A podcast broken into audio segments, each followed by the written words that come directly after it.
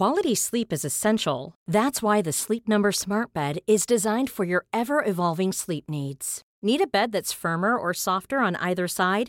Helps you sleep at a comfortable temperature? Sleep Number Smart Beds let you individualize your comfort so you sleep better together. JD Power ranks Sleep Number number 1 in customer satisfaction with mattresses purchased in-store. And now save 40% on the Sleep Number limited edition Smart Bed for a limited time.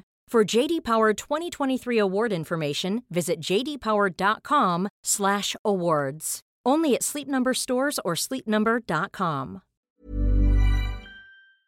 Are we sure that Liz Truss actually exists? Or maybe she's just some bizarre AI experiment which has drastically spiraled out of control. Now, just a little recap. She lasted 44 days, of course, as Prime Minister, the shortest premiership in British history, beating the previous record of George Canning. He actually died, though, of tuberculosis after less than four months in office. Her career died because, well, as PM, she crashed the pound, sent bond yields skyrocketing, nearly collapsed pension funds, hiked mortgage costs, and left the Tories in a state of total implosion. Now, in her desperation, she also fired her Chancellor of the Exchequer, Kwasi Kwarteng, who is her best friend. Not sure how tight they are these days.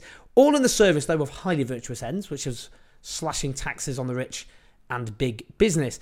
You might think after all of this, Liz Truss might have some basic respect and, I don't know, enter a witness protection scheme, change her name and identity, and flee the country and never be heard of ever again. Not Liz, though. No. Whatever the opposite of imposter syndrome is, she's got it in spades. And rather than get on her hands and knees and grovel for the damage she's done, she sees herself as a martyr for a greater noble cause, which is in practice, redistributing wealth and power in favour of the rich. We'll come on to that. And despite having been turned turfed out of office with lower approval ratings amongst British voters than Vladimir Putin, that is not an exaggeration, incidentally. Uh, she sees herself as the ideal spokesperson for this cause. And as someone who wants nothing more than the complete destruction of free market capitalism, which has brought insecurity and misery uh, to countless numbers of people. I wish her nothing but the best of luck. Now, she went to speak to the Heritage Foundation in the US. If you don't know who they are, ooh boy, you're in for a little treat, aren't you? They are a hard right think tank who are throughout their history, for example, fought against LGBTQ rights, against out LGBTQ soldiers in the military, against equal marriage, against protections against discrimination for LGBTQ workers, against banning conversion therapy. Oh, they're also anti abortion, That just general all round delights. I say all this because it's relevant because Liz Truss ranted against what she called woke and identity politics in her speech. So it's important to know what company she's keeping and uh, who's cheering her on because they're a bunch of bigots and people who oppose women's rights. There's a particular chunk of her speech I just want to start by zoning in on. Last autumn, I had a major setback. But I care too much to give up on this agenda. I think it's too important. And I know there are others who care too. Oh, bless her heart. Oh, if she's committed a crime, it wasn't hiking millions of mortgage payments during an epic cost of living crisis for perverse ideological reasons. It was just caring. It was just caring too bloody much. How long does sainthood take these days?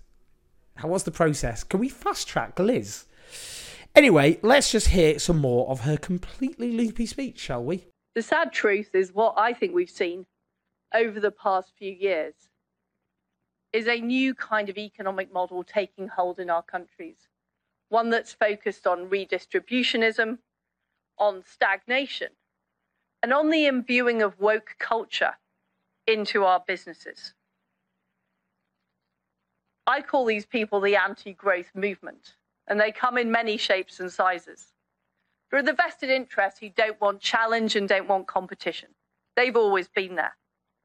But they've been joined by socialists in environmental clothing, who, in the name of combating climate change, insist that we should simply stop virtually every kind of economic activity.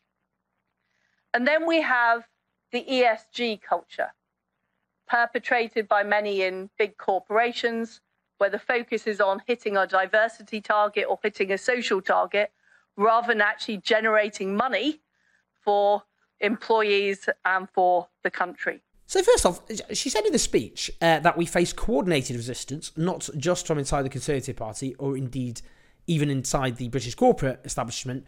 We face it from the IMF and even President Biden. Sure, it's those bloody lefties, isn't it? And the Conservative Party, the City of London, Big Business, and the International Monetary Fund that took her down. Raging trots running local Tory branches, hedge funds, and the bond markets. It could be that. That is one explanation. Or maybe when the Tories trashed a golden era of possibility under George Osborne, when the price of borrowing was low, they could have invested at the time without frightening the bond markets instead of doing slash and burn cuts. Um, since then, uh, borrowing costs have surged. So now, if you're going to propose whopping big tax cuts for the rich without explaining how they're funded, you're going to freak the markets out. Which is why, for example, a Labour government that wants to change things will have to commit to taxing rich people, something we will cover at length, don't you worry. Now, underpinning Truss's whole ideology is trickle down, or the Laffer curve, if you want to give that nonsense um, um, Google. You cut taxes on the rich, goes the whole spiel. That generates more wealth from which we all benefit. The problem is it, it doesn't actually work, which is, I, I, think, a small hiccup which needs rectifying um, in any ideology.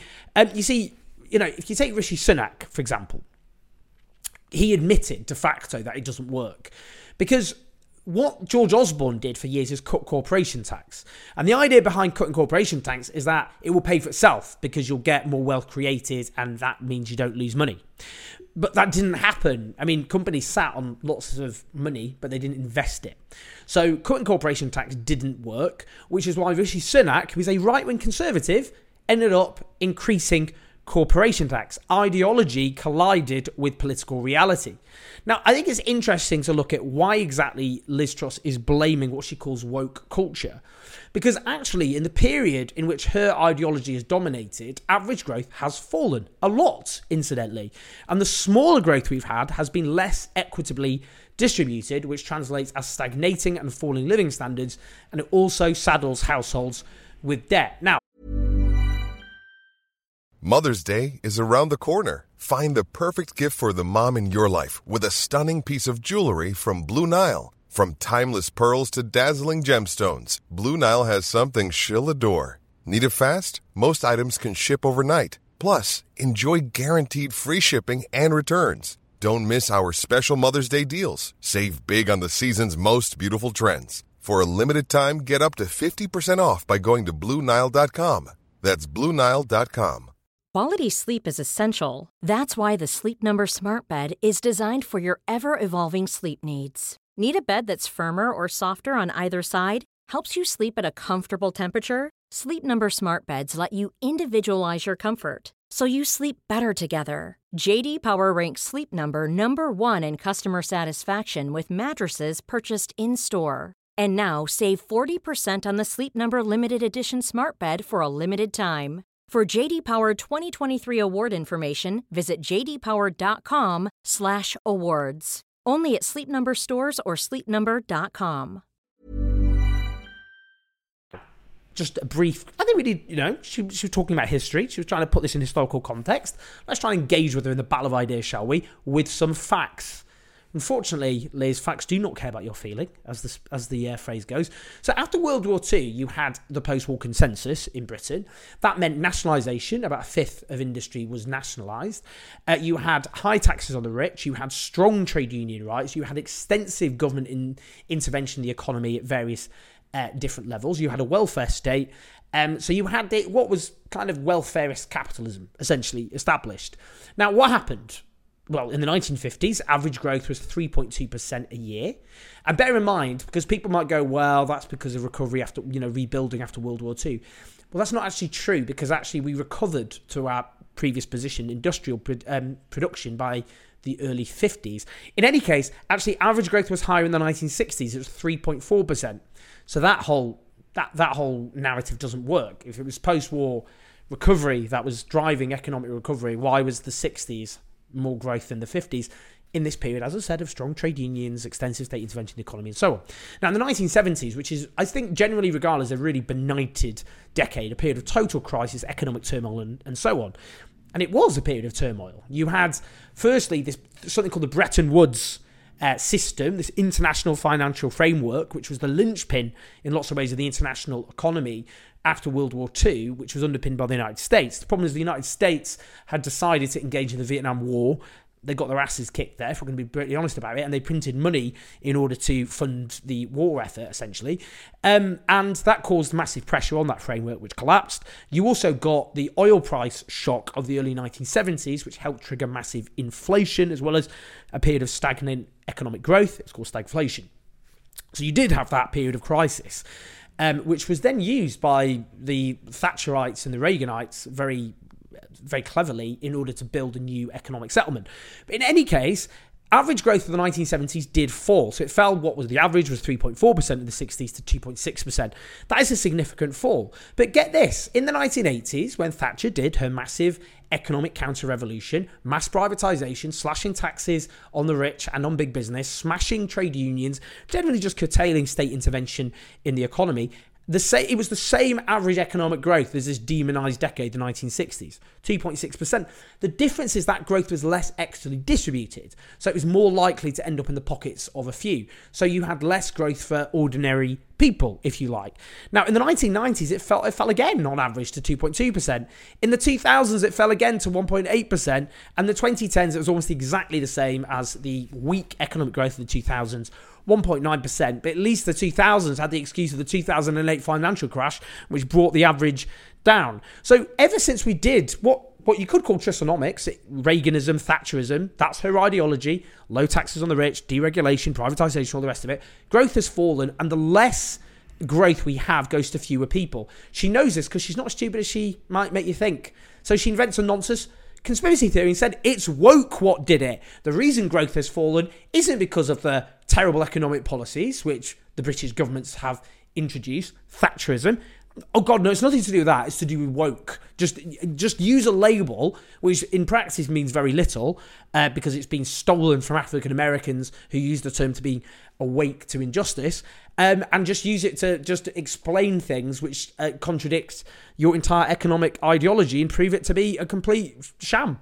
Uh, so, as ridiculous and frankly bizarre uh, as Liz Truss actually is, let's not pin all of this on her. It's the ideology that she represents. That is the problem. Trussonomics, Reaganomics, Thatcherism, neoliberalism, free market capitalism, whatever you want to call it, it sucks. The results are in. It hasn't worked. It will never work, no matter how much Liz Truss bleats about it to hard right think tanks in the United States. Please like, subscribe, do support on patreon.com forward slash 84 I'll see you in a bit.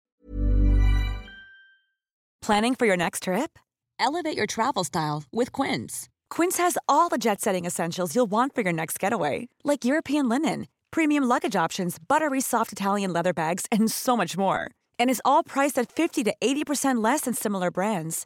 Plus, Quince only works with factories that use safe and ethical manufacturing practices. Pack your bags with high-quality essentials you'll be wearing for vacations to come with Quince. Go to quince.com/pack for free shipping and 365-day returns.